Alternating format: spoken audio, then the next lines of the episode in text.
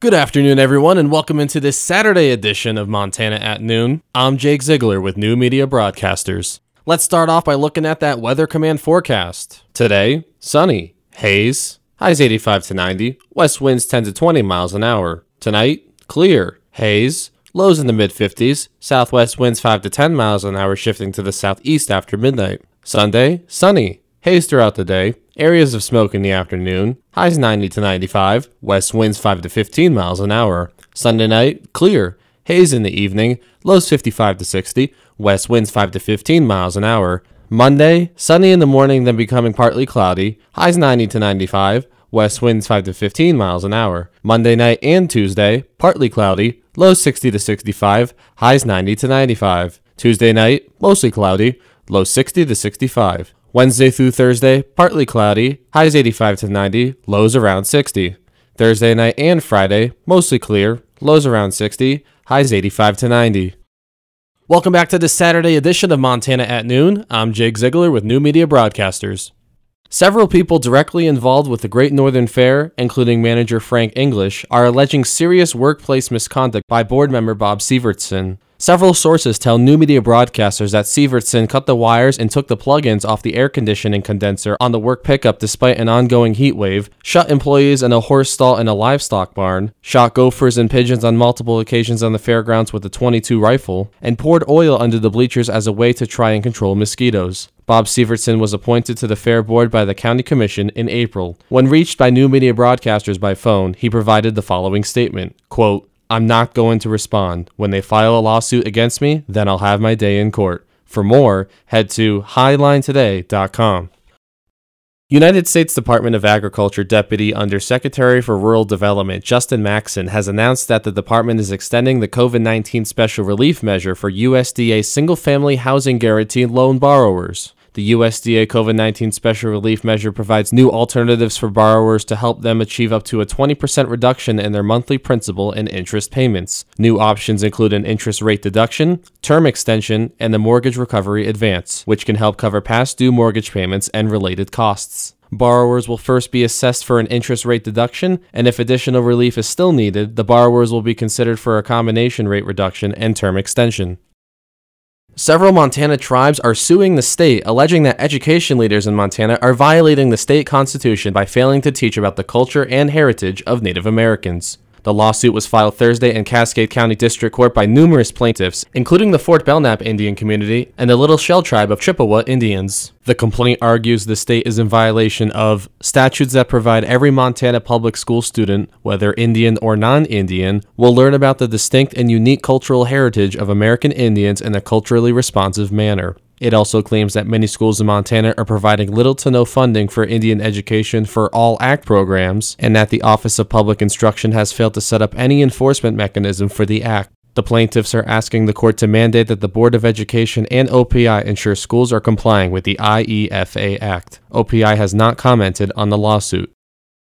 Montana's health department is taking public comment on part of its plan to tackle the state's substance abuse and mental illness crises. The Montana Free Press reports that the Department of Public Health and Human Services has suggested funneling federal Medicaid dollars to support people in search of stable housing, diagnosed inmates preparing to exit prisons, and specific treatments for stimulant addictions. The state is also proposing using Medicaid to pay for inpatient and residential treatment at the state hospital in Warm Springs and other private community based providers, a seismic change that has met mixed reactions among behavioral health advocates. The ideas are embedded within Governor Greg Gianforte's roughly $25 million plan known as HEART Initiative, or Healing and Ending Addiction Through Recovery and Treatment. The plan proposes leveraging approximately $6 million in new revenue from marijuana taxes, as well as other sources, to trigger more funding from the federal Medicaid program. If the state is successful, the policy fixes outlined this month will be funded through new uses of Medicaid dollars, a process that requires the state to submit a waiver to the federal government explaining its proposed changes and how they will impact Medicaid recipients. The state released its draft waiver in early July, the first opportunity for most members of the public to consider the details of the Department of Public Health and Human Services proposal. The department has scheduled more public meetings, including a consultation with tribal nations, in the coming weeks. The deadline for submitting written comments is September 7th.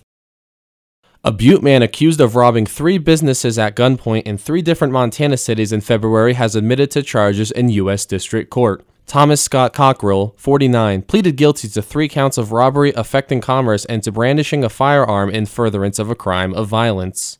He is alleged to have robbed Blackjack Pizza in Missoula, La Quinta Inn in Helena, and Elevated Dispensary in Butte at gunpoint. Each business lost several hundreds of dollars in the robberies. Cockrell faces a maximum of 20 years in prison, a $250,000 fine, and three years of supervised release on the robbery crime, and a mandatory minimum seven years to life in prison, consecutive to any other sentence, and five years of supervised release on the firearm crime. Sentencing is set for November 10th. Cockrell was detained pending further proceedings. Five firefighters were injured after a sudden wind shift blew a wildfire in Garfield County back over their position as they were constructing a defensive line on the perimeter of the Devil's Creek fire. The incident occurred on Thursday. All five firefighters are members of federal crews. The wildfire is lightning caused and is burning on rough, steep terrain 36 miles northwest of Jordan. The fire was estimated at 375 acres as of Friday and is on BLM and private land. And now for your sports update, let's send it over to Edward Oates. Eddie, take it away.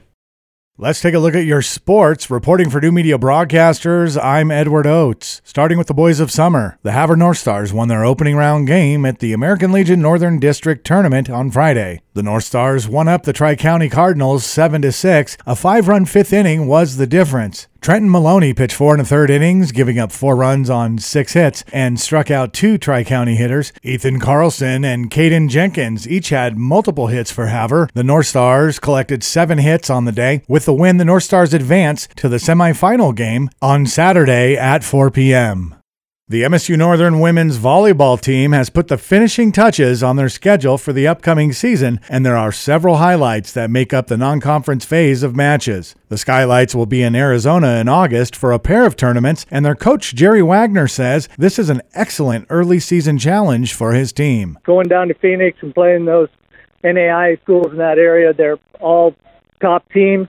If you're going to beat the best, you got to got to face those teams so that you can get your level up. And that, that's what this trip will accomplish. The Northern Campus will be buzzing with volleyball action September 17th and 18th as the Skylights will be hosting the Frontier Conference preseason tournament. Nobody has better fans than the fans up here in Havre, Montana. The kids that come here, they realize that right away. And for us to get some competition up there and let people know more about the Skylight Volleyball program was just a no-brainer. And we'll put on a great show because we know how to host things. I couldn't be more excited. Once the regular season conference schedule begins, it will be a series of road trips and homestands with a different opponent nightly. Coach Wagner says he would have preferred to see a return to the spring schedule that the conference used earlier this year. The schedule we just had this year where we played everybody twice when we went to their place and twice when we came home so that we get ample amount of competitions and so on. If you're going to go that far, you should play twice instead of once. That's my attitude. The MSU Northern football team will be holding their youth football camp Wednesday, July 28th through Friday the 30th. The camp is broken up into two age groups with those entering kindergarten through fifth grade and one in the second group comprised of those sixth through eighth graders. Heading up the camp, MSU Northern head football coach Andrew Rolin, he talks about what he and his staff try to emphasize to the youngest of the campers. Really just promote, you know, not only how fun this game is, but what you can learn playing it. And,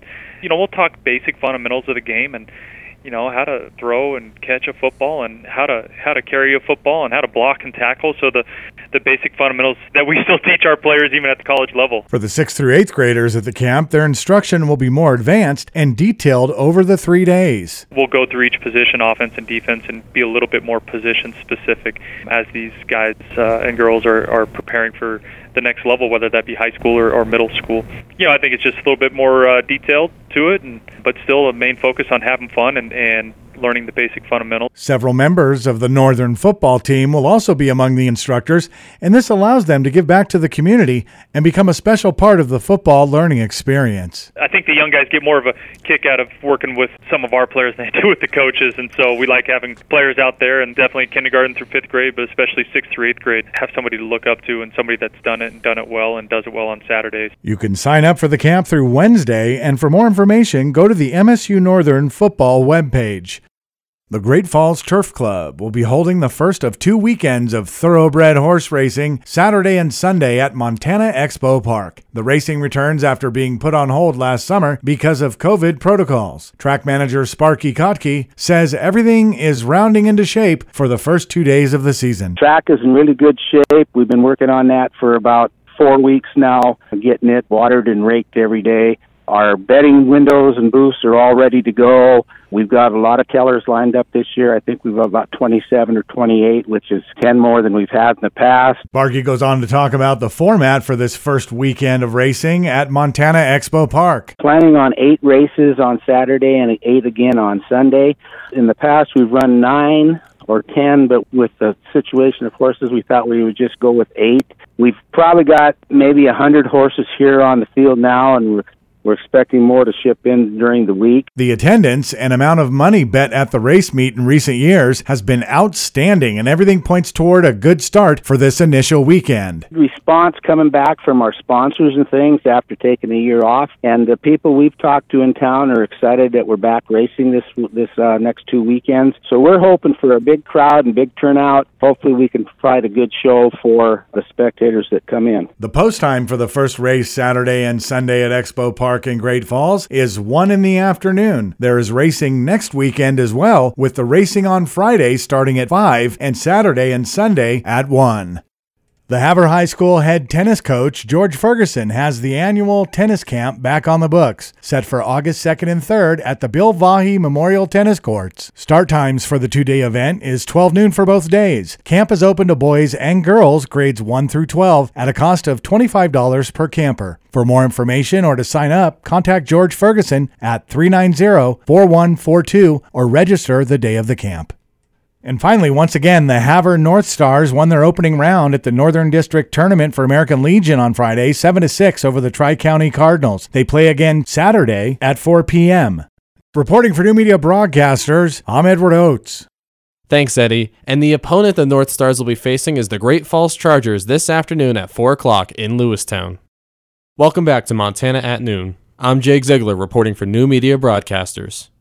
Rachel J. Kleinsasser, 87, passed away peacefully at her home on Tuesday, July 20th, 2021. Funeral services will begin at 11:30 on Saturday, July 24th, 2021 in the Hidden Valley Colony Church. Burial will follow in the Hidden Valley Colony Cemetery. Please visit Rachel's online memorial page and leave a message of condolence for her family at www.hollandbonine.com. Stuart C. Scott McKenzie, 77, passed away on October 14, 2020 in Havre, Montana at Northern Montana Hospital. A service will be held at 3 p.m. on Friday, July 30th, 2021 at the Chinook High School Gymnasium in Chinook, Montana. Well, that's going to do it today for this Saturday edition of Montana at Noon. As always, tune in to KOJM and KPQX for up to date news, weather, sports, road conditions, and more. Reporting for New Media Broadcasters, I'm Jake Ziegler.